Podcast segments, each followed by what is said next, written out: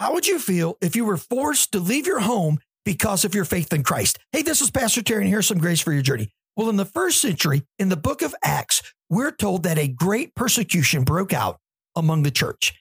And all the people who followed Jesus in Jerusalem were forced to leave. They were pushed out of their homes, except for the apostles. Now, it's easy in those moments to get bitter, to say Jesus isn't worth it, to say the gospel isn't really that transformational. I'm really going to go back on my commitment and go back to my house. But listen to what the first century Christians did. In Acts chapter 8, it says this Now, those who were scattered went about preaching the word. Rather than backing up and shying down, they proclaimed the gospel boldly. When persecution comes on you, when you're scattered around the world, preach God's word boldly and you'll find favor, grace for your journey.